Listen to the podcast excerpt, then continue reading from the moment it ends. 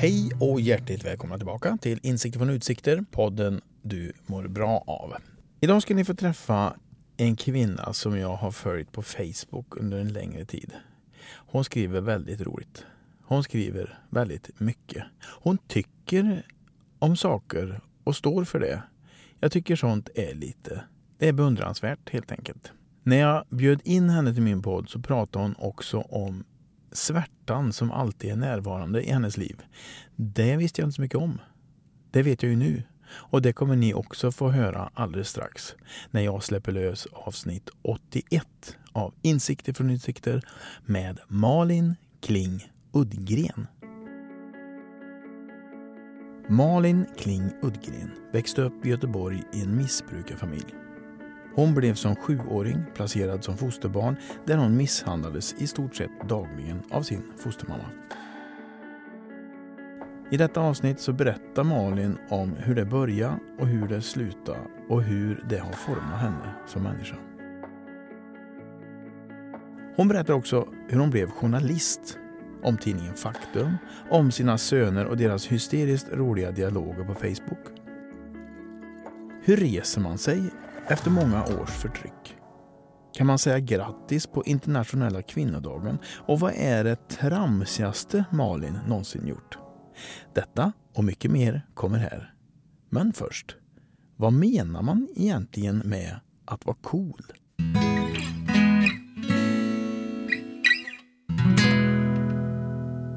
Du är ju ganska cool, men jag är inte det. Vad menar du att jag skulle vara Nej, men coolare än du är ju dig? så här känd och uppträder och gör grejer och har liksom så här artistliv.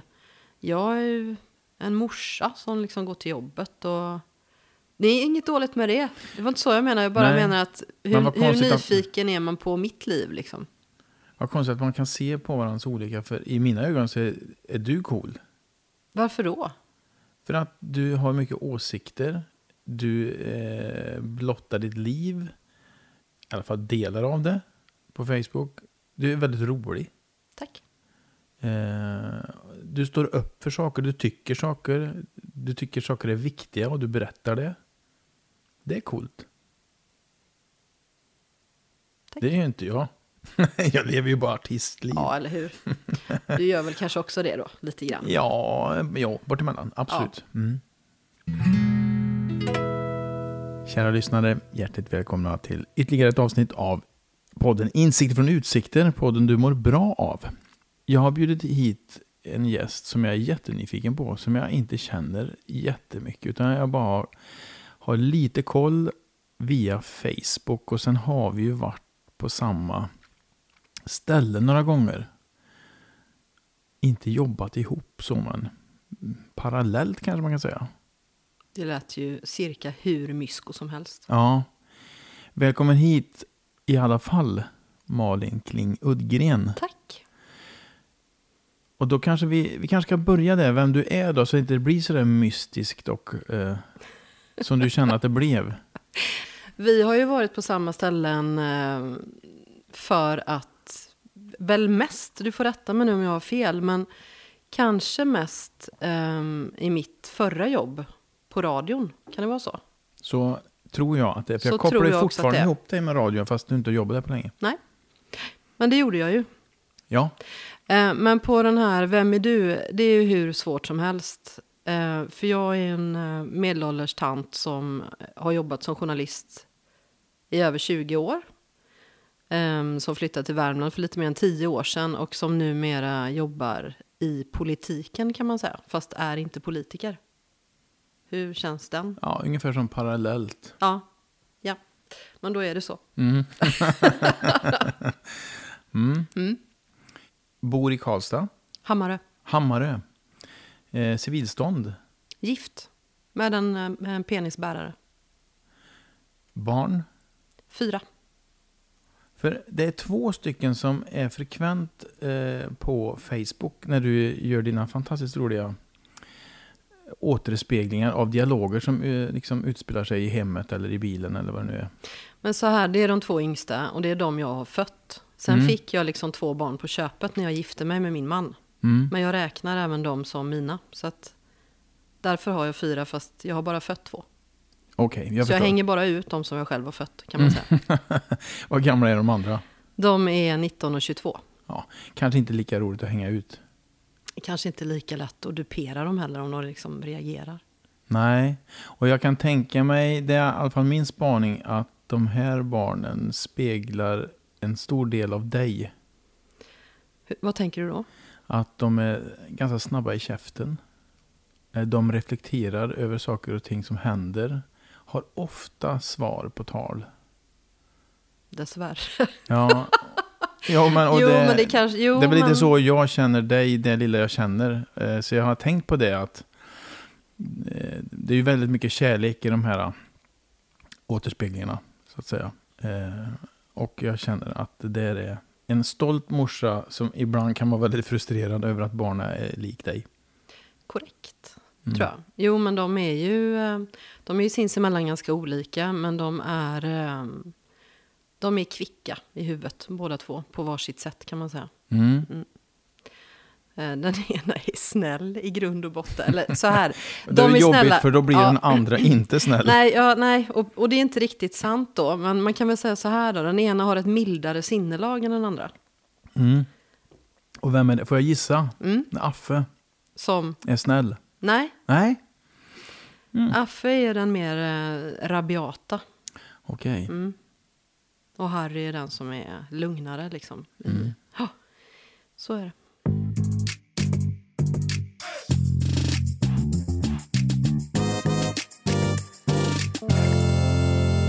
Sponsorsnack.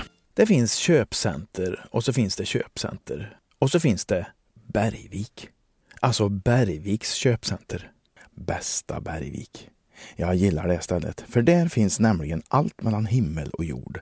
Allt ifrån galaklänning till grillkorv. Och mellan sådana ytterligheter vill man ju leva. Och det är möjligt på Bergvik. Att leva alltså, trots corona.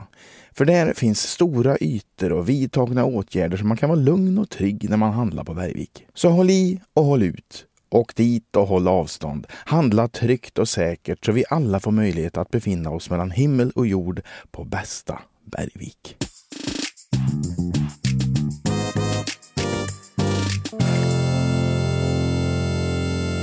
Idag är det internationella kvinnodagen. Vad är din relation till det? Hmm. Um, den är väl så här att jag, precis som de flesta andra kvinnor i alla fall, tror jag, känner att det är jävligt tröttsamt att den här dagen finns. Eh, ännu mer tröttsamt kanske att den behöver finnas, för det tycker jag. Jag tycker att ehm, Får jag bara sticka in en fråga? För vad, vad, vad är den till för, tycker du? Jag tycker den är till för att lyfta ehm, kvinnors situation. Mm.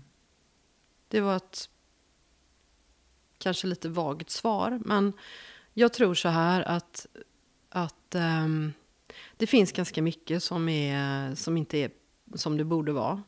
Eh, de där frågorna diskuteras annars också, men det kanske blir lite mer koncentrerat den här dagen. Och därför så tror jag att det kan vara bra att den här dagen finns.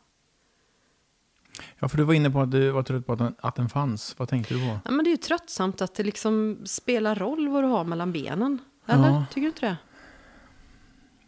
Ja. Och då menar jag i en samhällelig kontext. Det är inte, om, om vi ska ligga med varandra är det inte tröttsamt. Men jag menar om vi pratar om vad vi tjänar. Mm. Eller vad man har för möjligheter till utbildning. Kanske inte i Sverige då, men någon annanstans. Eller vad, ja, vad det nu kan vara. mm, Som, där man använder kön som någon typ av förtryckarfaktor. Det menar jag. Mm, ja, men då är jag med dig. För annars kan jag tycka att det är lite charmigt att vi är lite olika mellan benen. Absolut. Det, det har jag inga problem med. Men, men just eh, när det blir ett hinder så Mm, är det, då är det tröttsamt. För jag tror också att internationella kvinnodagen, eh, alltså jag vet ju inte vem som startade den och vad motivet var, men jag tror att många har fattat fel. Bland annat jag. Eh, nu vet jag vad den står för. Men jag tänkte nog att det var en typ mors dag, fast en, till alla kvinnor, även om man inte var mamma. Eh, att man skulle säga grattis och så. Och det har jag eh, mycket brutalt förstått att det är, ju, det är inte det man gör. Fast det där är ju olika på olika, i olika länder. Mm. I, I vissa länder är det ju grattis. Mm. I Sverige är det ju risk för en snyting. Ja. Eh, Det gick bra den gången jag gjorde en liten aktion mot kvinnor på mitt jobb. Herregud, vad gjorde du? Nej, jag, vi, var, vi var till Polen ett helt gäng med elever. Och så slog det mig att vänta, det är internationella kvinnodagen. Så gick jag förbi en eh, sån här kille som sålde rosor. Så jag köpte en varsin ros till kvinnorna. Och De blir jätteglada då. Och sen har jag förstått att det där kunde ha gått riktigt illa. Alltså det hade kunnat hängt en snyting i luften. Fast alltså så, ja. Jag tycker inte man måste ta det så heller.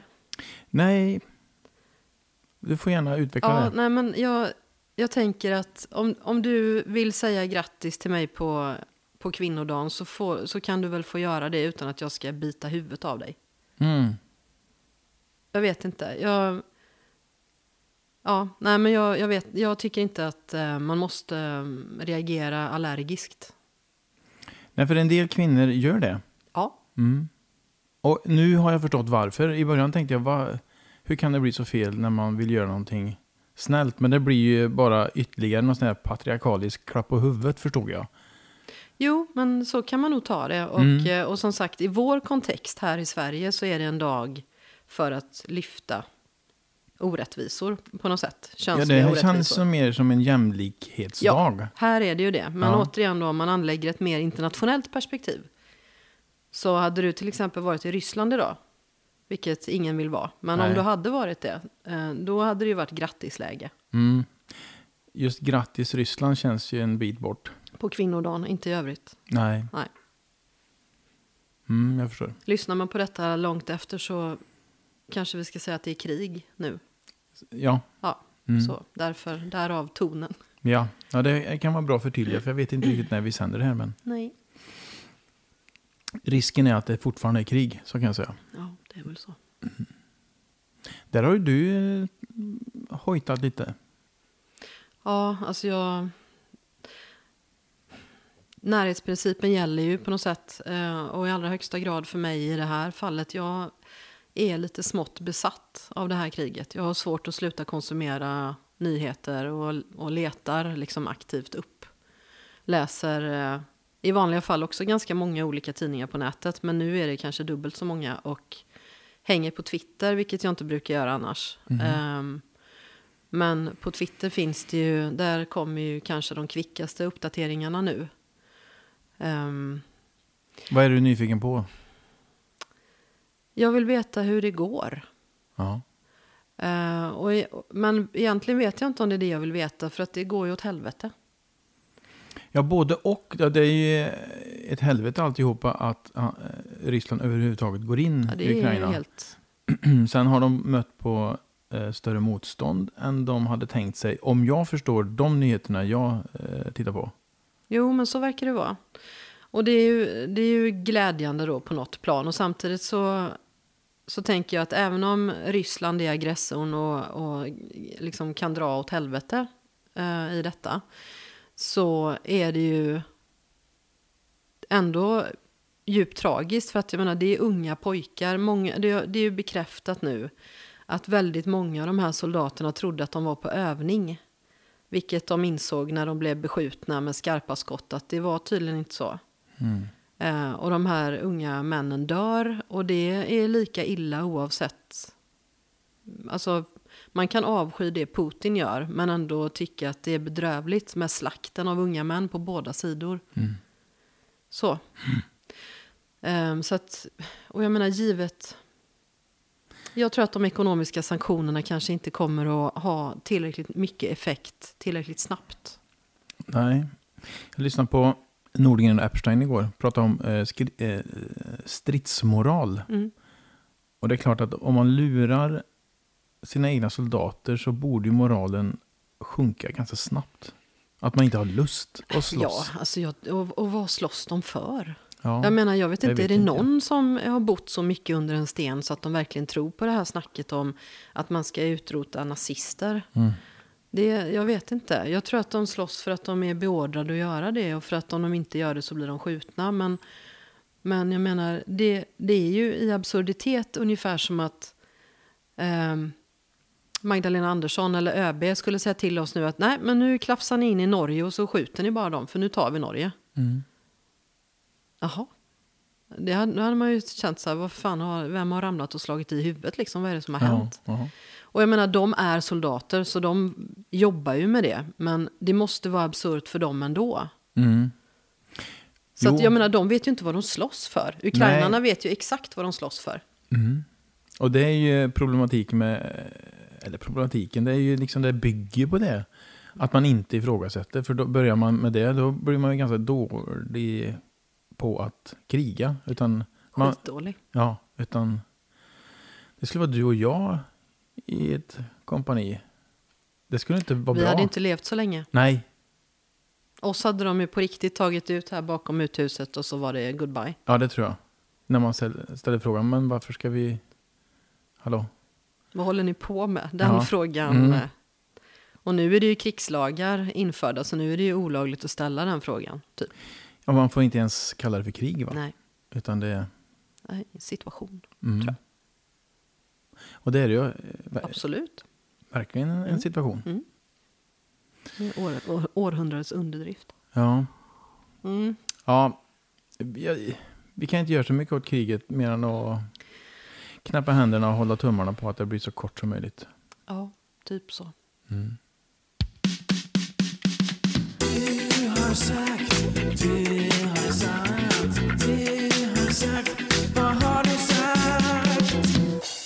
Vad var det du sa?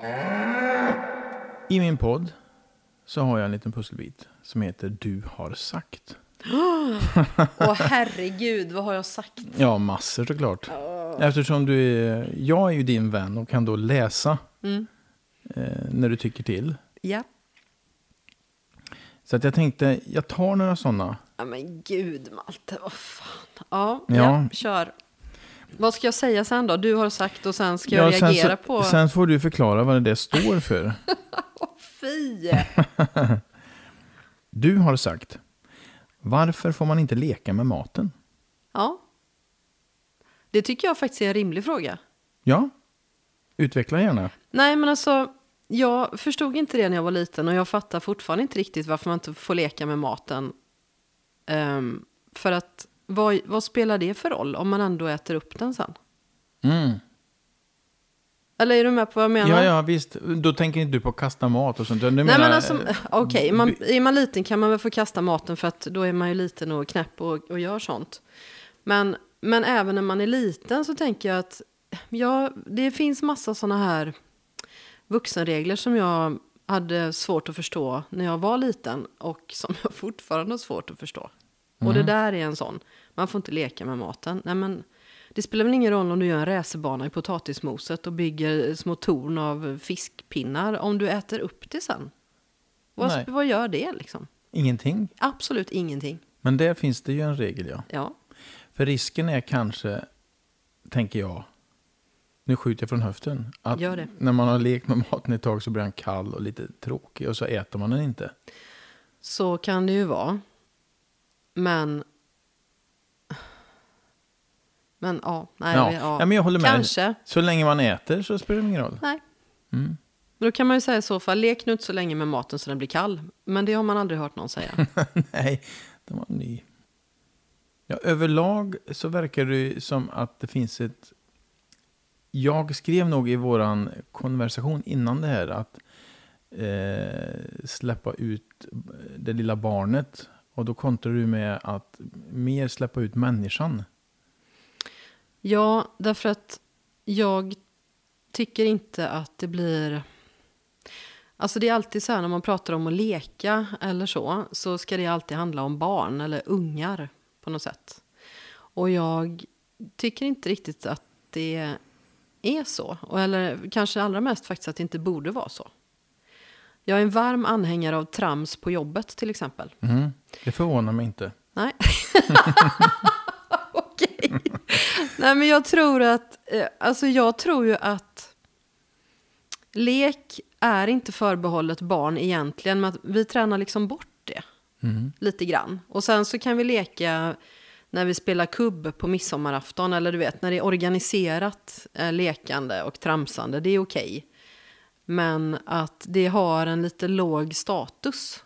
Mm. Eh, och så här, åh, man ska släppa fram sitt inre barn. Ja, eller vad fan. Alltså, eller så släpper man fram sin inre människa. För att jag tror att människor är i grund och botten ganska lekfulla varelser. Mm. Men som sagt, vi tränar liksom bort det. Och så ska det vara så allvarsamt allting. För att om det inte är en viss nivå av allvar, då kan man inte vara seriös samtidigt. Mm. Ja, för trams, det ligger en ganska mycket värdering i det. Absolut. Och det, och, och det kanske är fel ord, men lekfullhet låter så skitnödigt. Ja. Det ska vara lekfullt på arbetsplats. Alltså, nej, men man måste kunna tramsa. Jag tycker att trams borde ha en annan status Mm. som ord. Vad gör du när du tramsar på jobbet? Åh men gud. Ehm, Vad är det tramsigaste du har gjort? Det har jag ingen aning om. Men Det ligger i framtiden hoppas ja, jag. nej, ja, det hoppas jag också att det gör. Nej, men alltså jag, ja, herregud. Eh, det beror ju kanske lite på arbetsplats och eh, ehm, när jag var på NVT så brukade jag till exempel eh, köra offentlig brottning med en kollega. Mm. Det faller ju in i kategorin trams. Ja. Bjöd du in till publik då eller vadå? Nej, det var mer att jag hoppade bara på honom och sen Ja. blev det ju publik. Ja, just det. Ja, så. Jag bara tänkte om man vände på det. Om, om en kar skulle vilja brottas med en kvinna. Nej, det går inte. Nej. Men så lever vi i ett patriarkat också. Ja. Så det är fritt framför dig. Japp. Mm. Lång näsa, Malte. Ja. Det är okej. Alltså jag tror att det får vara okej. För, att, för grejen är ju det att hade vi levat i en, eh, en annan sorts tillvaro så hade ju alla kunnat börja brottas och så hade inte det varit så himla farligt. Mm. Men i, i den här eh, miljön som vi är nu så blir det jättekonstigt om du börjar brottas. Mm. Trutfredag. Yes! Mm. Ja, Vad är det? nej men det är ju då, och här uppmanar jag alla som vill att vara med. Mm. Eh, det, ja, nu kommer jag inte ens ihåg varför jag började med det, men det var väl mer eh, bara för att jag behövde hitta på något. Eh, så att då startade jag någonting som heter Trutfredag och där alla är välkomna oavsett om man bara har goda intentioner på käften en fredag så kan man vara med. Män Mm. och kvinnor, alla får vara med. Vad menar du med goda intentioner? Nej, men du kanske inte har något läppstift. Nej. Eller då... Ja, det är läppstift som är... För Ja, det, alltså så här, har vi inte jag- nämnt än. Nej, nämligen. precis. Jag älskar ju läppstift då. Ja. Eh, och äger alldeles många. Mhm.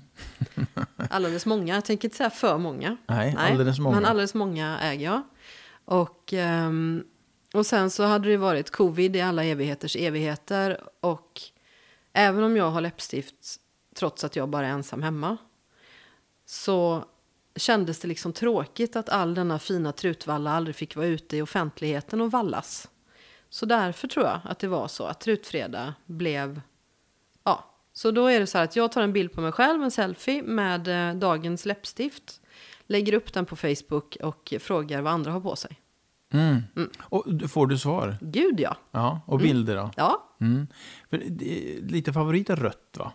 Ja. Eller starka färger. Jo, Rosa kan det vara också. Ja. Men eh, ja, idag har du en väldigt vacker röd. tack. Har det varit så... Hur länge har du liksom gillat läppstift? Ända sedan jag började sminka mig. Och det är... Ja, det är ju några år sedan. Ehm, alltså jag tror att jag kanske började sminka mig på allvar när jag var 16. Mm. Något sånt. 17 kanske. Mm. Och läppstift har liksom varit basen. Ja, så är det. Mm. Jag tycker det är snyggt. Tack. Hur är det med killar och läppstift? Ehm, det är en vattendelare. Jaha. Ja, nej, men det är ju faktiskt väldigt effektivt. För det är lite grann så här att, att eh, nu är jag ju gift och så. Men på den tiden när jag inte var det, då var det ju så här, hej. Och oftast har jag ju ganska starka läppstiftsfärger på mig. Om det då var någon av hankön som sa så här, mm, du kanske inte måste ha så mycket läppstift. Hej då. Mhm. Så var det liksom, Det var lätt. det var lätt. Du vet, då var det så här, det gick jättefort. Istället för att man är ihop med någon ett halvår och sen inser att ah, så var det så här, nej men det går ju ganska fort, ibland bara på någon timme liksom. Eller så här första dejten så bara, ja men eh, ja, jag tycker du är jättesöt men du har lite för mycket läppstift. Bara, du kan gå nu. Ja. Ja. Läppstift går före. Absolut, och dessutom så säger det ju någonting om en annan person om man tar sig rätten att ha synpunkter på. Jag menar, ja Malte, vad väldigt vilken blommig t-shirt du har. Mm. Ja, det, har det angår ju inte mig. Hej då. Hej då. Hej då. Jaha, så det är en del killar som då har passerat revy, förstår jag. Jajamän. Ja. Och det är ju, det var, nu minns inte jag vad hon heter, men det är en som jag följer på Instagram som, som var så genialiskt rolig i detta. För att hon gillar också röda läppstift, så hon har väl precis som jag och många andra kvinnor som gillar röda läppstift råkat ut för det här ett antal gånger. Att män tycker att det är lite too much. Eh, men hon var så här, ja män gillar inte röda läppstift. Då tycker inte jag att de ska ha det på sig. Mm. Ja, så ungefär. Vi tar en till, va? Ja, kör på. Vi har ju inte, vi har inte riktigt pratat om vem du är sådär. Alltså, Nej. Men vad menar du med vem jag är då? Vad är, ja, vad är men jag liksom- tänker så här, alltså, vanlig baskunskap. men- Oj! Okej. Nej, men det, man hör ju att du eh, har någon västkust. Ja, men så här. Jag är född i Göteborg. Mm, Det hör man ju. det gör man. Ja. Eh, och sen så har jag flyttat lite på västkusten, men jag är ju därifrån. Mm. Och sen flyttade jag till Värmland i årsskiftet 10-11. Var det då du träffade han som är pappa till barnen? Eh, nej, men det var då vi flyttade ihop. Mm. Men första gången vi träffades så var vi 16. Så det blev, aha, så ni har liksom träffats på retur? Vi, ja, vi har varit ihop en gång förut. Vad härligt. Ja, Eller? Jo, jo, det vore nej, jobbigt det- om du sa nej. Nej, där. men det är klart att det var härligt. Alltså, det är en fantastisk historia. Och samtidigt så, så får man ju komma ihåg att, eh, att den innehåller en del beska saker också. För att eh, han var ju inte ensam här. Mm. Ja, så att det var ju lite sånt eh, mörker också. Mm. För att uttrycka det lite diffust. Men jag tror att folk fattar vad Ja, jag det menar. tror jag är ganska Ja. klart. Men, men absolut, vi var eh, tonårs eh, och sen så var vi inte det längre. Och sen blev vi ihop igen typ ett kvarts sekel senare. Mm.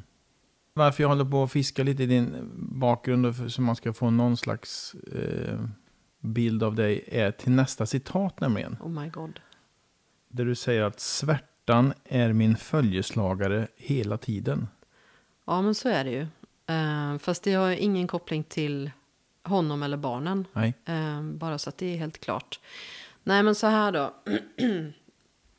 det var det här jag menar, vad du menar med vem jag är. Alltså, ehm, jag är fosterbarn. Vilken ålder blev du placerad? När jag var sju, nästan sju år. Mm. Sex år var jag. Ja, jag har inte hunnit fylla sju.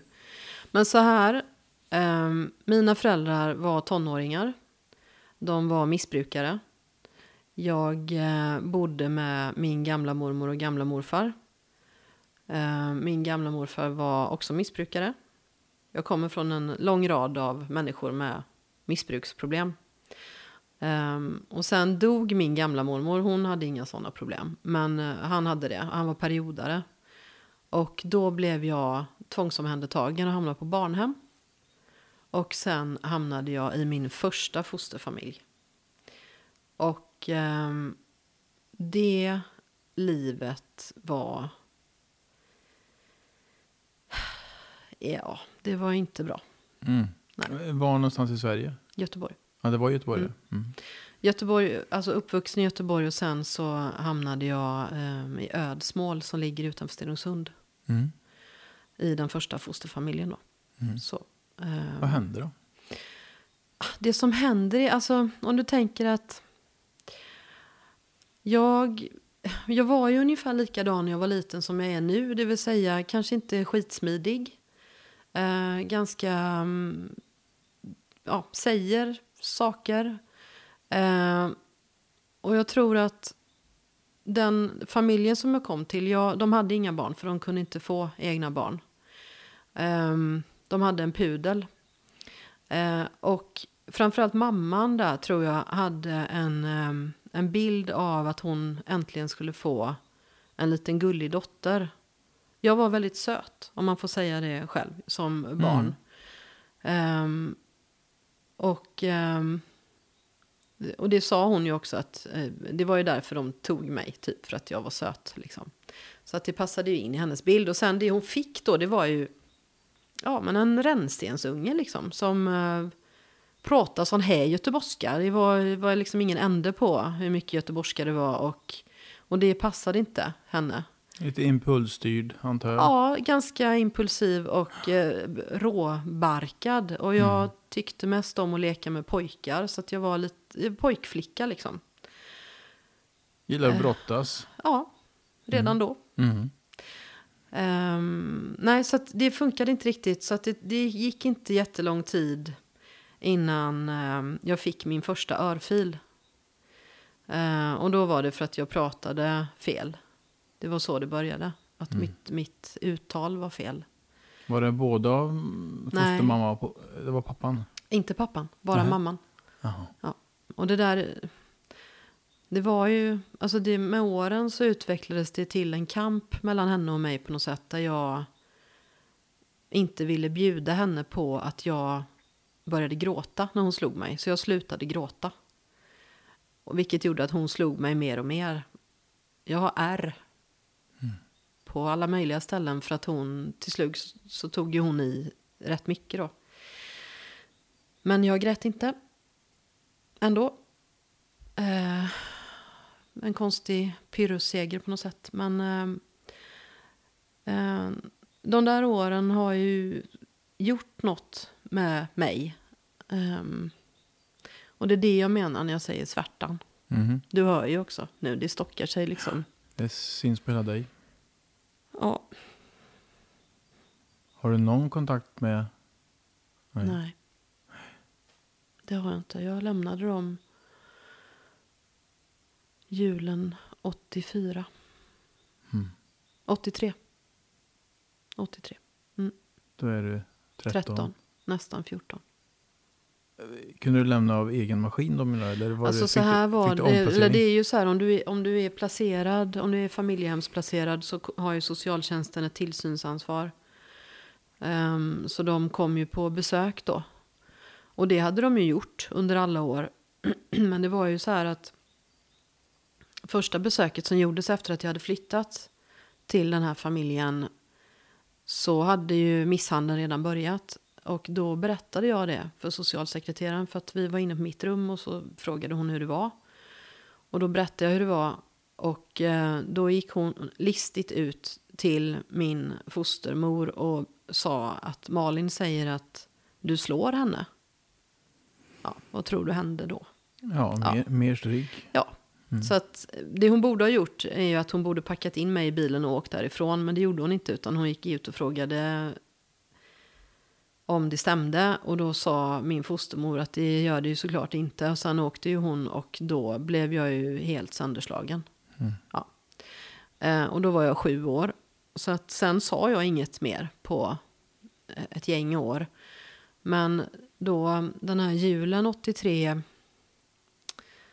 Alltså, det var inte så att jag inte fick mat eller sådär, men jag mådde ju inte jättebra och var oerhört smal.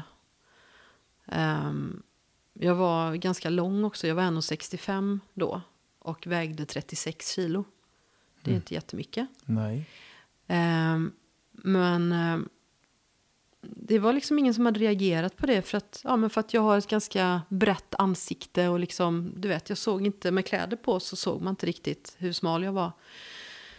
Annars hade de väl förhoppningsvis förstått eh, att jag var lite stressad. Men ehm, det var ingen som reagerade på någonting och då var det lite grann så här att jag kände att jag, jag hade försökt att ta livet av mig då också. Jag försökte ta livet av mig när jag var 12, första gången. Um, och vi satt vid köksbordet och pratade och, och jag kände bara så här att jag, jag kommer liksom inte att... Jag kommer inte överleva om jag är kvar här. Så att jag måste säga någonting nu.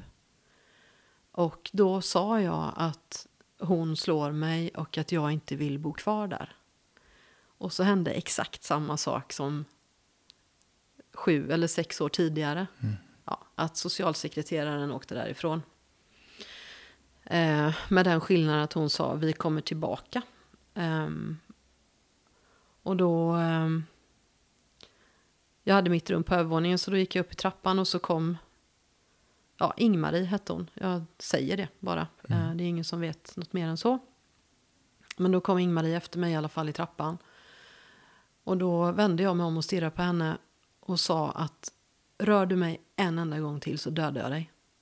Och antagligen så såg jag helt galen ut för att hon bara vände och gick liksom. Sen fick jag en vecka utan stryk innan de kom och hämtade mig så det var ju skönt. Mm. Men det var heller ingen som pratade med mig på en vecka och sen flyttade jag liksom. Det krävs en tuff tjej för det. Eller livrädd. Ja, typ så. Mm. Kanske en kombination. Hur har detta påverkat dig tror du? Jag tror att... ehm,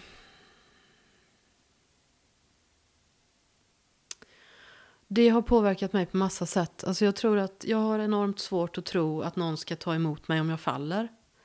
Jag har svårt att lita på människor.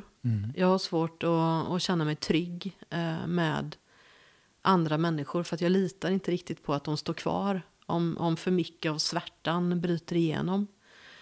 Ehm, det har... ehm, jag tror också att det har skapat ett ganska starkt rättspatos. Ehm, men... eh, ja, men jag vet inte. Alltså jag, det är svårt att veta hur jag hade varit annars. Men, men det är klart att om du får stryk i stort sett dagligen i 6-7 år så gör det ju någonting med dig. Eh, så är det ju. Det tog, det tog nästan ett år när jag flyttade då till min nya familj som när jag idag pratar om, om min pappa och mina bröder så är det den fosterfamiljen då som jag kom till som, som jag menar då. Men det tog nästan ett år hos dem innan jag slutade rycka till om någon gjorde så här. Alltså bara höjde armen helt normalt för att, du vet, ta något. Liksom. För att jag trodde, det satt så djupt i mig att, jag, att det var en smäll på väg. Så att jag försökte mildra slaget. Mm. Ehm, ja. Det har nog format mig på jättemånga sätt tror jag. Men som sagt, det är svårt att veta vad jag hade varit för någon typ utan de här åren också. Eh, din biologiska mamma och pappa, Mm, lever de? nej. Nej. Min mamma har varit väldigt, väldigt död. Hon har varit död väldigt länge. Ja, man får skratta lite åt Där det. får man. Eh, hon dog när jag var 15. Mm. Ehm, då var hon 31. Mm. Och min nästa år faktiskt, någon gång nästa år, så har jag levt längre än min pappa. Han blev 53. Hade du någon kontakt med pappan?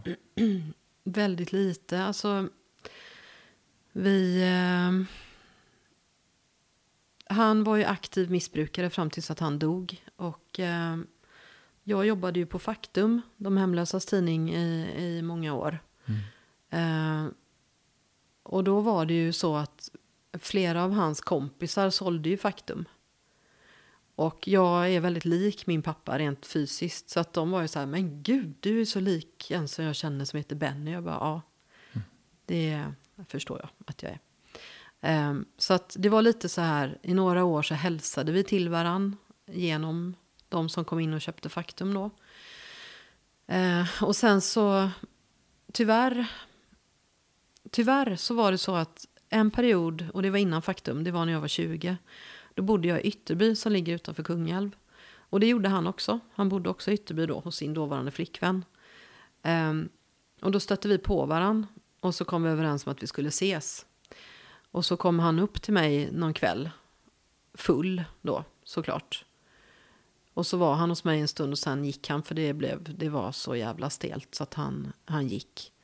Och sen skrev jag ett brev till honom som jag hittade efter att han hade dött. Eh, drygt 15 år senare då. Då hade han sparat det brevet och i det brevet så står det att jag är besviken, att jag hatar honom, att mitt liv har varit ett helvete tack vare honom. Ja men du vet, hela... Mm. Med ungdomens hela kraft liksom så öste jag ur mig massa svartvita anklagelser och sen dog han. Men, ehm, ja. Det var ju som det var. Alltså jag tänker så att jag kan inte hata... Folk som är 20 år fattar inte så mycket. Nej, du, du menar att du skulle hata dig själv? Ja, men att jag... Alltså, det är ju någonting... Det finns ju någonting i det där. Du vet att man ska aldrig gå och lägga sig osams. Det finns något i det. Mm. Eh, och det här gäller också. Alltså inget är ju för sent förrän folk är döda. Men då är det ju faktiskt för sent på riktigt. Mm. Hur klyschigt det än låter så är det ju så. Och alla de här åren på faktum när jag tänkte så här. Ja men herregud. Det, var, jag menar han är ju missbrukare. Och det är klart att han inte klarade av att gå upp till mig. Efter alla de åren utan att ta sig en stänkare först. Det, kan jag, det kunde jag ju förstå då. När jag var 30. Men när jag var 20 så blev jag så enormt besviken så att jag kunde liksom inte ta mig förbi det då. Men sen så gick bara tiden. Och det är det jag kan känna så här. Varför? Varför tog jag inte tag i det? Någon av alla de här gångerna som jag tänkte så här. Jag borde ringa Benny. Mm. Men jag gjorde inte det. Och sen dog han. Men jag tror som du att det, det där ska ju inte du gå runt och skuldbelägga dig för. Nej men jag vet inte om jag gör det heller. Men jag kan tycka det är synd. Alltså, det, Mm. så det har kanske också format mig då. Ja, skuld är ju en stark knapp på de flesta människorna som jag känner. Ja, det är det. Att vi är bra på det, Ja, att känna skuld. ja det tror jag. Samtidigt så har, har jag en känsla av att du gjorde precis det du kunde.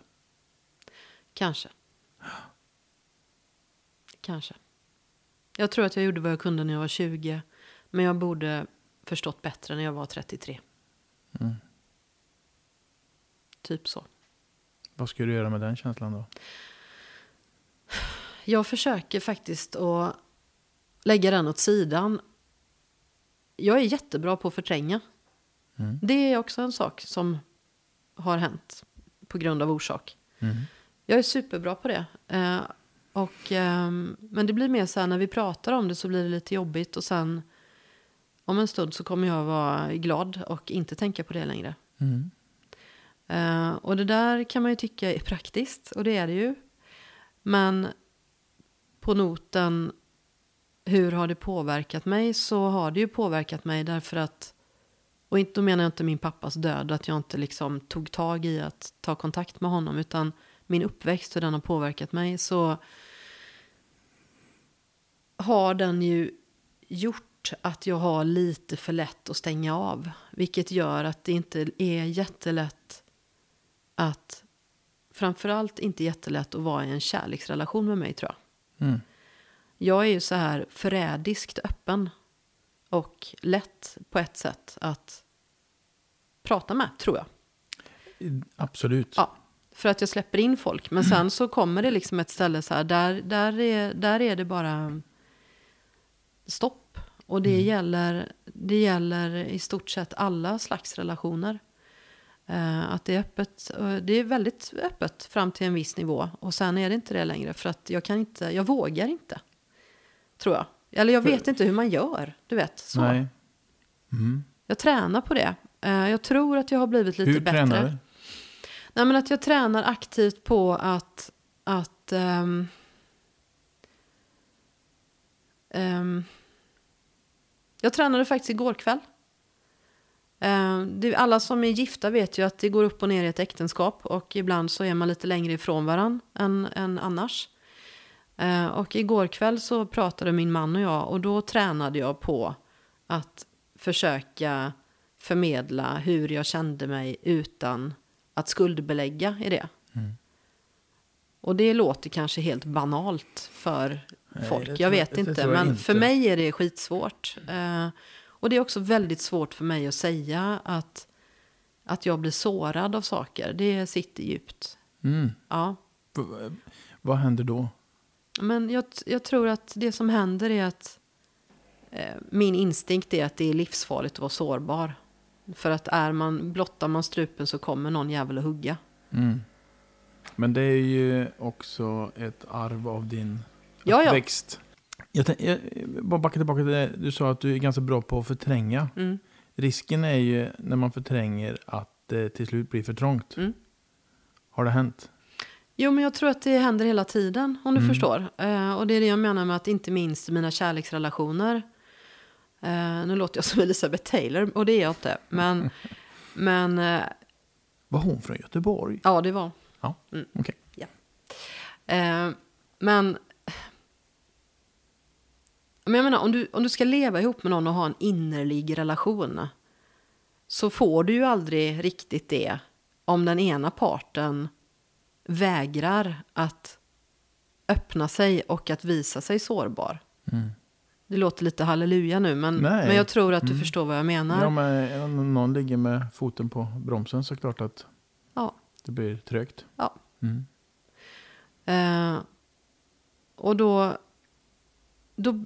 Och det kanske inte är så himla lätt att sätta fingret på exakt vad det är. Men, men jag känner det ju själv också, att jag, liksom, jag släpper ju aldrig taget. Jag gör inte det. Det är därför jag tränar på det. Men jag, jag klarar nästan... Jag kanske har gjort det i korta stunder. Men du vet, inte ens när jag födde barn så kunde jag bara vara i, i det. Inte ens då. Vart var du mer då? Nej, men det- är liksom, det pågår ett ständigt analyserande av situationen och de andra som är i rummet nu, hur ser de på mig och vad blir det liksom istället för att bara, det kanske är det det blir, att bara vara i sig själv och i stunden. Mm. Det, det går inte. Mm. Och dit har ju människan sökt sig så länge vi har funnits tror jag. Japp. Olika, alltså meditation, bön, droger. Ja. Just för att hamna i detta nuet och inte behöva, att det finns så mycket ja, energi och kraft i det. Meditation har du inte provat något? Jo, men jag klarar inte av det. Då börjar det spinna i huvudet. Mm. Alltså det är ju så här att, att ehm, om vi återgår till det här vem jag-grejen då. Mm. så flyttade jag till Tyskland när jag var klar med min journalistutbildning. Ehm, då flyttade jag till min dåvarande eh, pojkvän i Tyskland, sedermera äkta make, 97. Och ehm, då... ehm, det var så här att... ehm, som sagt var, jag är ju väldigt bra på att förtränga. Men när jag flyttade till Tyskland så sattes jag i ett sammanhang som inte var mitt. Och jag kunde inte köra på på samma sätt som jag kunde hemma. Jag mådde inte alls bra i Tyskland. Så eh, är den korta varianten. Och sen till slut så flyttade jag hem. Och när jag flyttade hem så var jag liksom i dåligt skick psykiskt. Eh, och klappade också sedermera ihop. Och var sjukskriven i flera år. Eh, Hur gammal var då, du då? var jag, när jag flyttade hem var jag 30 Mm. typ. Ja. Det är i samband med din pappa går bort. Han gick bort Alltså. några år senare och då Ja, hade jag börjat okej. jobba igen. Mm. Ehm, men när jag flyttade hem då så hade jag ingen kontakt alls med honom. Men ehm, det, det blev något utlösande i det där med flytten till Tyskland som gjorde att jag kunde liksom inte riktigt springa ifrån mina demoner längre utan de högg tag i mig. Jag har ju haft depressioner av och till under, ja men ända från att jag var i mitten av tonåren återkommande faktiskt ända tills jag fick barn. Då försvann det. Mm. Ja. Eh, hur märkligt. Fantastiskt. Ja, det, en välsignelse verkligen. Mm. Eh, men då, det kickade in något annat då. Att nu kan inte jag, jag kan inte bry mig så mycket med hur jag själv mår. För att nu får jag ta hand om Harry var det ju då som föddes. Så att du kan inte hålla på med det där längre. Utan det får liksom eh, läggas åt sidan. Eh, Eller så var det så att nu freebasar jag igen. Mm. Men det är kul. gör det. Ja, men jag kan tänka mig att mm, barn kan också fylla tomrum. De skapar ju mening också. Mm. Alltså, jag tror att en ganska stor del av mitt liv har jag brottats med känslan av att det är ingen mening med något. Mm. Eller ingen mening, men, ja, men svårt att hitta något syfte. Ja, jag fattar det. Men får du barn så har du ju den eh, lyckan då att då har du ett automatiskt syfte. Du behöver inte ens hitta på ett längre för att ditt jobb är att ta hand om den här varelsen som du har valt att producera. Just det. Ehm, så att då har man en uppgift och ehm, det tror jag faktiskt har räddat mig. En gång i tiden så blev jag ju journalist för att jag tror att god journalistik kan förändra världen, vilket jag fortfarande tror. Det var det, det var därför. Och eh, då tänkte jag att jag vill vara på Faktum. Och sen blev det så. Sen gick jag från ja, men, arbetsträning till att bli chefredaktör några år senare. Så, mm. Det var så du halkade in på journalistiken? nej, jag var redan journalist. Jag var utbildad journalist. Men när jag var klar med min utbildning så flyttade jag till Tyskland. Mm. Mm. Jag tänker på eh, familjens problem med droger. Mm. Hur har du klarat dig? Svinbra. Ja. Vad tror du det beror på? Jag vet inte. Jag tror att... ehm, alltså, jag har aldrig känt någon längtan efter att testa droger. Jag har nog inte heller vågat. Ehm, när mina vänner och jag har varit på festivaler och sånt där. Um, Roskilde till exempel var vi i väldigt många år och där är det ganska mycket droger. Då testade jag aldrig för att jag... Det, jag tror att det, det kopplas ihop till den här, du vet, jag tycker inte om att tappa kontrollen. Mm. Eh, vilket då har varit bra i det fallet. Ja, absolut. Så att ehm, jag blir ju ganska sällan väldigt full heller för den delen. Jag kan absolut bli lite mer än salongs och någon enstaka gång så blir det för mycket. Men det hänger ihop allt det jag, tyck, jag tycker inte om att tappa kontrollen på det sättet. Ehm, så att det har gått bra. Mm. Men Ja, det rent- kan ju ha varit en eh, lifesaver för Jag dig. tror det, därför att de säger ju, de som förstår sig på saker och ting, att eh, när det är generationer av missbrukare så förändras ju genetiken och det går ganska raskt. Så att rent genetiskt så, så kanske jag har en större fallenhet för missbruk.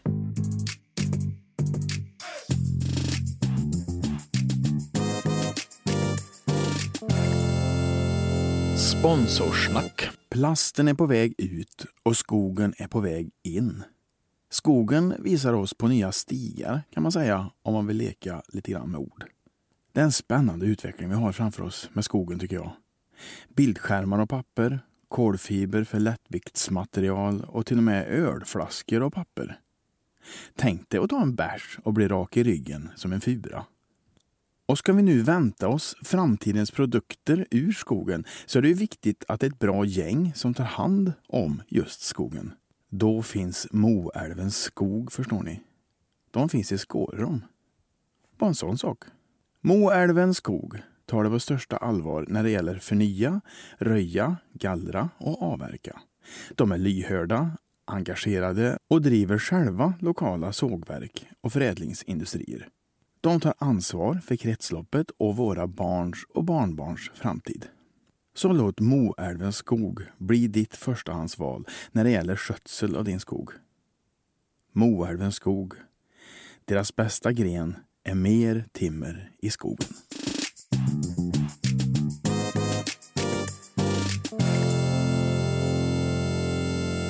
Ska vi prata lite ålderdom? Låt oss för all del göra detta.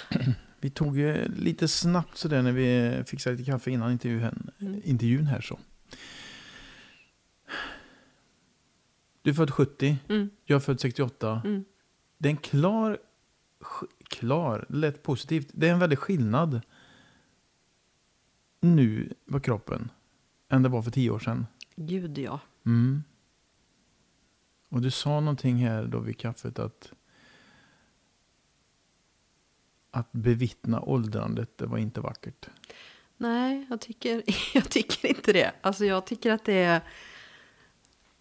Åldrandet överlag kan gärna dra åt helvete. Mhm. Faktiskt. Ehm, det finns ju, som jag sa också innan, så här, det finns ju några fördelar. Men Och vad är det för fördelar? Ja, men fördelen, alltså jag, och där vet inte jag riktigt, eller jag menar det hänger ju ihop. Så här, jag är ju klimakteriekärring. Mm. Eh, och det finns ju en befrielse i det. Och lite grann det här att med ålderns rätt då, nu låter det som att jag är 152, det är jag ju inte, men, men med ålderns rätt så är det ju vissa saker som det blir mindre viktigt att vara, vad ska man säga, till lags. Mm. För den skull behöver det inte betyda att man bara står och, och liksom skriker hela tiden. Men det är bara så här, det är, inte vikt, det är inte viktigt på samma sätt som det var när jag var yngre. Förstår du vad jag menar? Ja, jag är helt med dig. Just att man kan faktiskt välja de som ska eh, gilla en. All- Lite så. Ja. Och lite så här att det är inte lika jobbigt längre att vara den här obekväma jäveln i rummet. Utan är är det åt helvete så kan man säga det liksom. Och så, Mm. Har det varit det för dig? Det känns som att du har varit ganska frispråkig alltid. Jo, men jag har nog varit ganska frispråkig. Men, men jag har nog... Eh, jag har ju ändå reflekterat över det på något sätt. Att, Mm. Men du vet, det, är, det, det finns någonting befriande det här att jag faktiskt på riktigt inte bryr mig Ja. om somligt längre. Mm. Och det har bara med åldern att göra. Att det Mm, blir så här, mm. men herregud, det är inte viktigt på riktigt. Nej. Så. Och det kan gälla åsikter eller det kan gälla andra saker också. Eh, men, men jag, ja, lite så.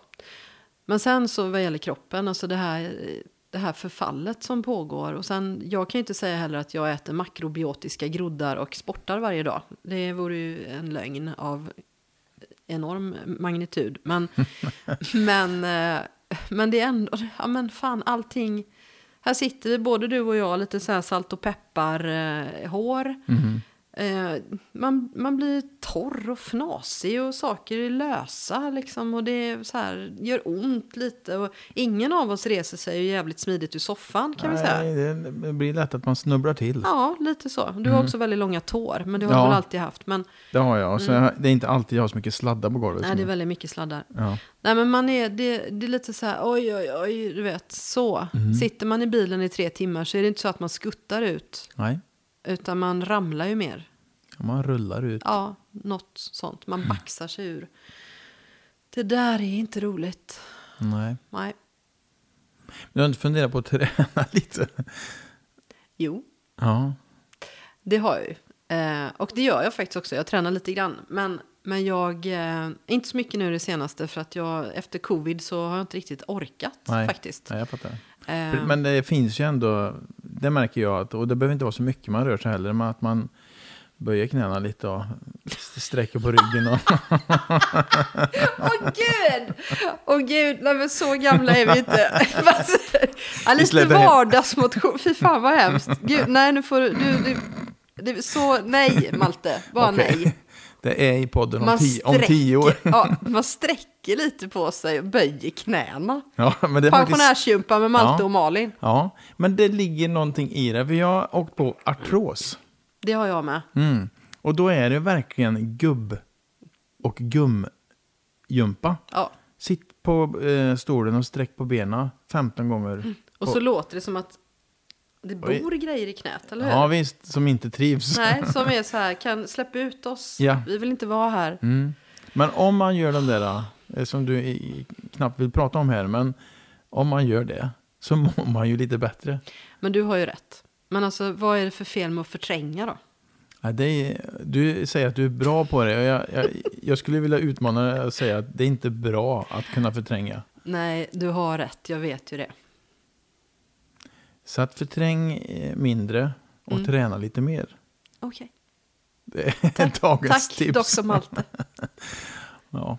Vad gör du då som inte är så bra? Som du liksom... Jag förtränger och tränar inte. Vad gör du för dåligt? Mm, ja, just nu så tränar jag ju alldeles för lite. Mm. Och, och äter lite för mycket. Ja. Gärna gott och fett. och gärna sent. Eh, så nu igår började jag och då min fru Helena, som vi gör då och då, Mm. haka på Viktväktarna och registrera. Och då händer det genast, dels mår man bättre och så går man ner i vikt. Eh, och då blir artrosen bättre och man blir lite smidigare när man rullar ur bilen. Du fattar att det här är en bedrövlig del i det här samtalet va? Ja, det här tar vi inte med va? Nej, jag tror att vi får ta bort det. Åh gud. Så sorgligt. Mina damer och herrar, det har äntligen blivit dags, inte bara för mitt och Maltes favoritmoment här i programmet i podcasten, utan jag gissar för er allas. Det har blivit dags för Tombolan! Varför har du en tombola? Jag tycker det är snyggt. Det är det. Och så är det lite roligt. Alltså, mm, gammel, alltså lite så här loppis, varm kurv. Eh, och sen så är det, man kanske kan vinna något, Är det så? ja men någon bra kunskap här. Oj. Ja, du tänker Av, så. av dig, tänker jag. Ja, det återstår att se. Ska jag bara, ska jag bara snurra den här nu? Måste snurra. Oj. Ja, snurra på det. Ja, så. Ska vi se. Jädrar vad mycket lappar. Mm. Måste jag stänga den här varje gång och snurra också? Är det så? Nej, Nej. Kan, vi kan låta det vara där så plockar Oj, du ur vänta. den sen. Jag gör så här, jag fäller upp. Ja, Ja, för- Nej, jag gör inte det. Så, japp. Den vill inte, den hatar mig. Nu ramlar allting ut. Så, Så, perfekt. nu ska vi se. Det går jättebra det här. Mm, det går verkligen bra. Såg du vad smidigt? Jag, Mm. ja. Ska jag ta av glasögon eller? Har du en fråga till Malte? Det var ju bra. Mm, den har inte kommit fram så många gånger. Kul. Alltså hur många som helst. Um, vad ångrar du mest i hela ditt liv?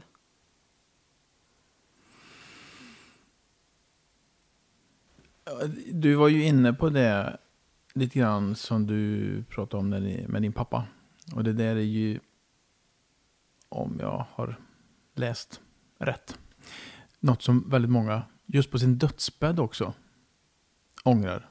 Att man har ägnat för lite tid åt människor man älskar. Och Victoria som du ser bakom mig nu Mm. på kylskåpet. Eh, hon blir ju bara 29. Och det är klart, nu är det för sent. Men det kunde man lagt ner mer tid förstås. Nu känner ju inte jag dig och inte henne och inte er relation.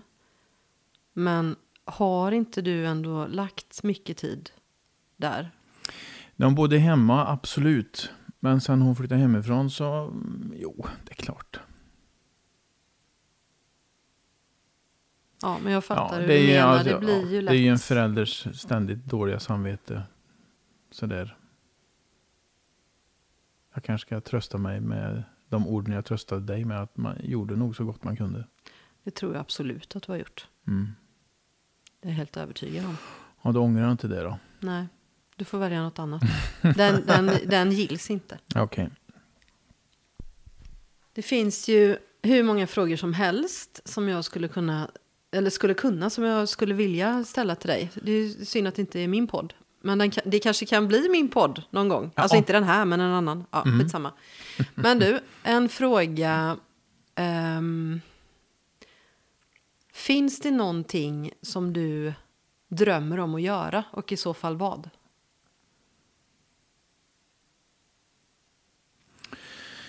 Det är inga små frågor. Nej, okej. Nej, men jag, Vad har du för jag, favoritmat? jag, är, jag är med, så det. Vad har du för favoritmat? Nu måste du svara på det också. Favoritmat? Eh, tacos. Jätte... Tacos! Ja. Oj, förlåt. Jag, vet, jag vet att det där låter ju så... Santa Maria tacos? Nej, nej. Jag, Nej, gör, utan min, egna. jag gör min egen Ja, men då tacokrydda och så. då är jag men, med dig. med hela grejen med småplock. Mm, det är trevligt. Jag skulle kunna äta det nästan varje dag. Helena tycker inte. Men jag har med Ida, min dotter, i detta. Vi skulle kunna käka våran tacos. Men då vill jag ha min egen krydda. Och jag kör cornfärs, för jag käkar inte kött. Mhm. har jag inte gjort på många, många år. Nej. Eh, någonting jag drömmer om. Det, alltså det är ju också svårt eftersom jag nästan gör det nu. Mm. Jag drömde om detta när jag var lärare. att få eh, kliva upp på morgonen och känna att dagen var min. Att det är jag som styr. Inte att det är ett schema och provresultat och föräldrar. Så att på något vis så lever jag min dröm nu. Sen så skulle jag nog kunna jag skulle nog kunna tänka mig att bara podda om det gick ekonomiskt. Jag tycker det här är det roligaste. Det blir så sköna möten. Oavsett vem som sitter mitt emot mig. Om det är någon som anser att hon är en vanlis, som du tycker. Som inte jag tycker. Eller om det är en rikskändis. Så blir samtalet någonting som eh, gör mig lycklig. Och jag tror också när jag lyckas bra, eller när vi som sitter här lyckas bra, eh, så lyfter vi även de som lyssnar. Vackrare än så blir det inte. Kanske kan det bli så. Att du kan få leva på det. Mm. Ja. Ja, jag jobbar på det. Fucking helvete, nu har den här tombolan bara gett upp helt. Den har fastnat och allting har ramlat ur. Mhm. Vad skulle du vilja ställa för fråga till dig själv? Vad kul. Vad fan Malte. Um, vadå, om jag var någon annan person? Mm.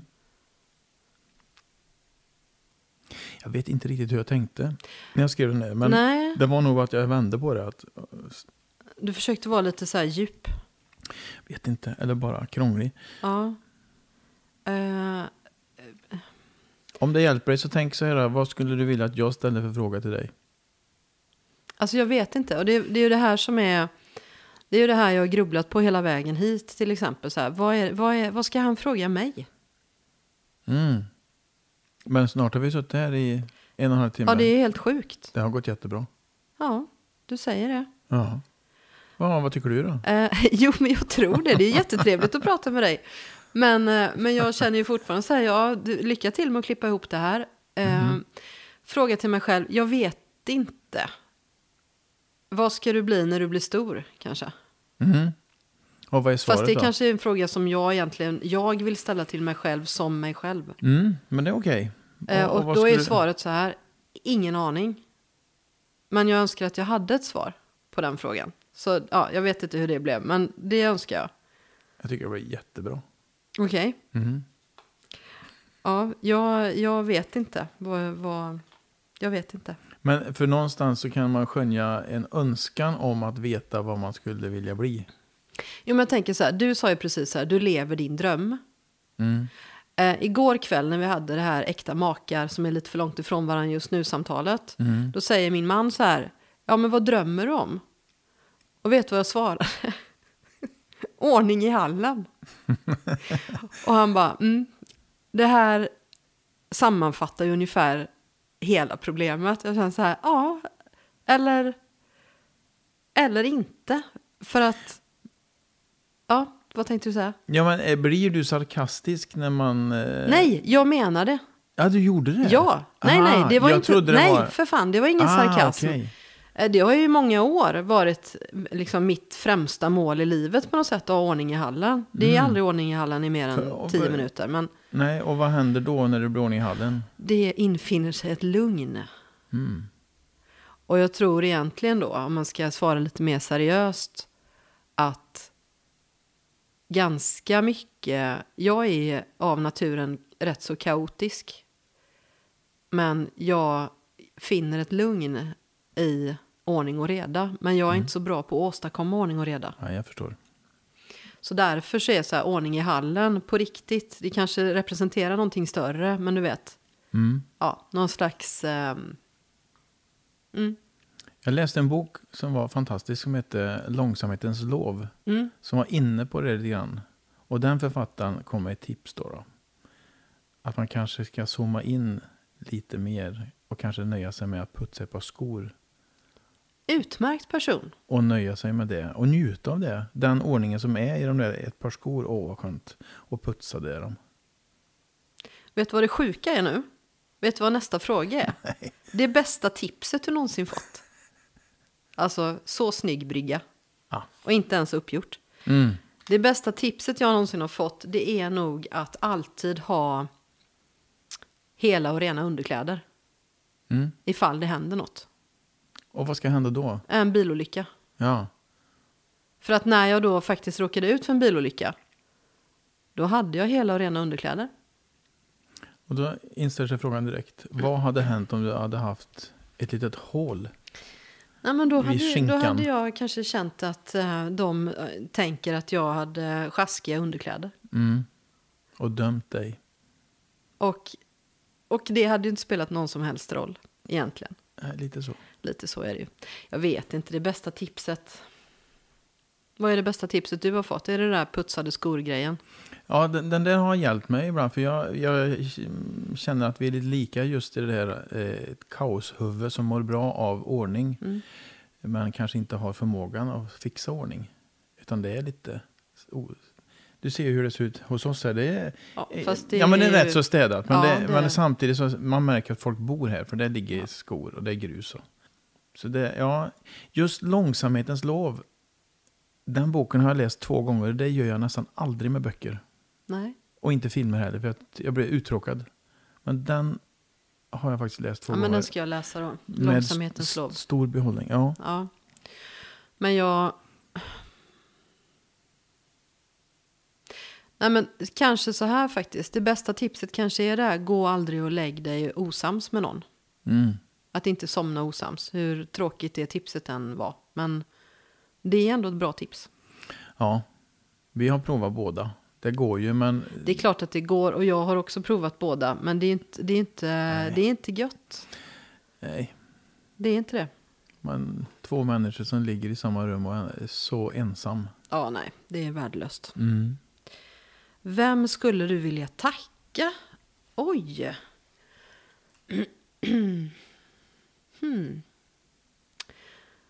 Det finns ju en drös människor jag skulle vilja tacka. Um. Men faktiskt, apropå det vi var inne på innan, så skulle jag nog vilja tacka mina barn. För att de har gjort livet ljusare. Så tror jag. Nu blir det väldigt så här, men bombastiskt på något sätt. Men, men ja, eh, fint. Om du pratar om, om svärtan. Det är väl skönt att den får vara lite ljusare. ja. Ja, för den där jävla svärtan vet du, ibland är den väldigt svart. Vi tar den sista nu då. Mm. Berätta om ett tillfälle när du skrattar väldigt mycket. Det finns jättemånga sådana tillfällen. Eh, jag har ganska nära till skratt. Men när jag faktiskt skrattade så mycket så att jag inte kunde prata och knappt se för att tårarna sprutade av skratt. Det var när en av mina bästa vänner Annika och jag var och fjällvandrade eh, Kungsleden gick vi och stötte på ett par, eh, nu minns jag inte vilket samfund de tillhörde, men ett par rejält överviktiga munkar från Berlin. Och då, då är det ju så att det finns ju bitar av Kungsleden när man måste ro över en sjö. Eh, och då ligger det båtar på båda sidor, så beroende på om det är två båtar på ena och en på den andra så måste man kanske ro då varsin båt. Ja, du fattar. Så att det finns alltid en båt på andra sidan. Eh, och de här munkarna, alltså de där båtarna är ganska små. Och så har man ryggsäck och så skulle vi över och munkarna orkade ju inte ro. Så att Annika och jag fick ta varsin supertjock tysk munk i varsin båt och ro. Och de, var så, de vägde så mycket så att du vet, det skvimpade liksom in. Vi höll på att ta in vatten här mitt ute i i någon jävla sjö uppe i Norrland. Och eh, det kanske inte låter så roligt nu, men jag kan säga att när vi satt där i båten, med, du vet, det är storslagen natur, det är som att vara med i en film och vara på de här, i de här vidderna som är där uppe. Och allting är så här, det är tyst och jättefint. Och så sitter de här två skräckslagna ja, i munkkåpor. Och det blev så absurt. Det var som... Det var liksom som om Almodovar hade fått barn ihop med Kaurismäki och flyttat till Norrland. Så om man, om man tittar på film då så förstår man hur absurt det här var. Eh, och då, då skrattade jag så mycket så jag kunde inte, jag rodde i cirklar för att jag kunde liksom inte... Hur tog munkarna det då? För de måste förstått att det var de som var... Ja, nej men alltså de, de, de var ju väldigt rädda. Men sen när vi kom i land då så kunde de ju skratta åt detta. För vi, vi slog följe med dem sen. Mm. Ja, och min kompis Annika till och med åkte ner och hälsade på dem i Berlin. Eh, när hon var eh, i Berlin i vilket fall. Så hörde hon av sig. Så att de, eh, det, det slutade väl så sett. Men, men du vet, det var, ja herregud. Det var absurt det var. Ja, då skrattade jag väldigt mycket. Mm. Mm. Men det, jag kan tänka mig att du är en människa som har nära till skratt, som Ja, du sa. men det har jag Mm. nog, tror jag. Det är väl Det skönt. händer väldigt mycket konstiga saker också jämt, så det är ju bra det. Mm. Ja, det, det, undrar om det händer eller om det är du som kan uppskatta det, tänker jag. Så kanske det är. Som, som ändå har ögat för det roliga. Ja, kanske. Jag tror det. Vissa människor går förbi det där. Som du ser. Ja, det kanske, ja. Jag vet ju inte hur det är för andra människor. Nej, men, Så länge men du jag, har kul så är ja, det väl... Nej, men jag tycker ju ofta att saker är ganska absurda och blir Mm. mer full i skratt än, än arg kanske. Mm. Vi stänger tombolan. Det gör vi.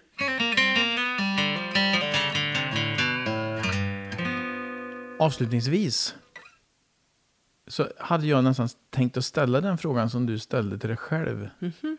Eh, alltså vad ska det bli när vi är stor? Vart är du på väg? Vad har du för Oj. riktning? Och sådär. Mm. Just nu så jobbar du i Karlstad kommun. Mm. Kommer du vara där tills du blir pensionär eller är du på väg till något annat ställe? Jag kan inte tänka mig att jag är där tills jag är pensionär. Och det är inte för att det är ett dåligt ställe utan bara för att det verkar... ehm, det går inte. Nej. Eh, det växer ingen mossa på en rullande sten.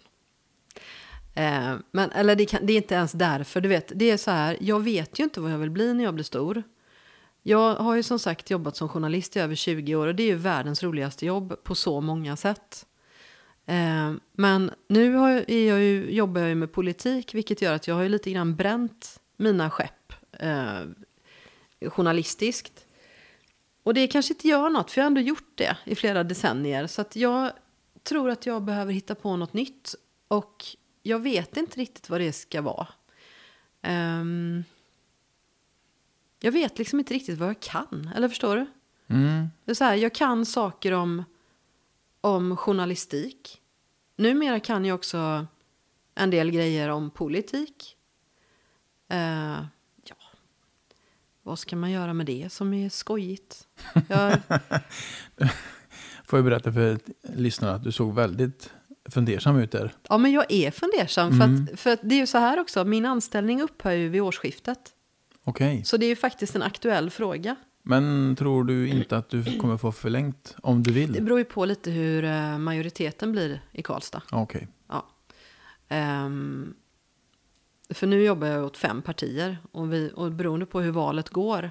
Mm. Sen kanske de också, även om de skulle fortsätta, så kanske de känner så här, den jobbiga jävla människan ska vi inte ha kvar. Det vet, nej, men det, Nej. vet, det vet man inte. Nej, det vet man inte. Ehm, så att det är ju... eh, Har du fått sådana signaler? Nej, det har jag inte. Nej, det har jag absolut inte fått. Men, men, ehm, men hur som haver så är ju det är ju så att jag är anställd året ut och sen är jag inte det.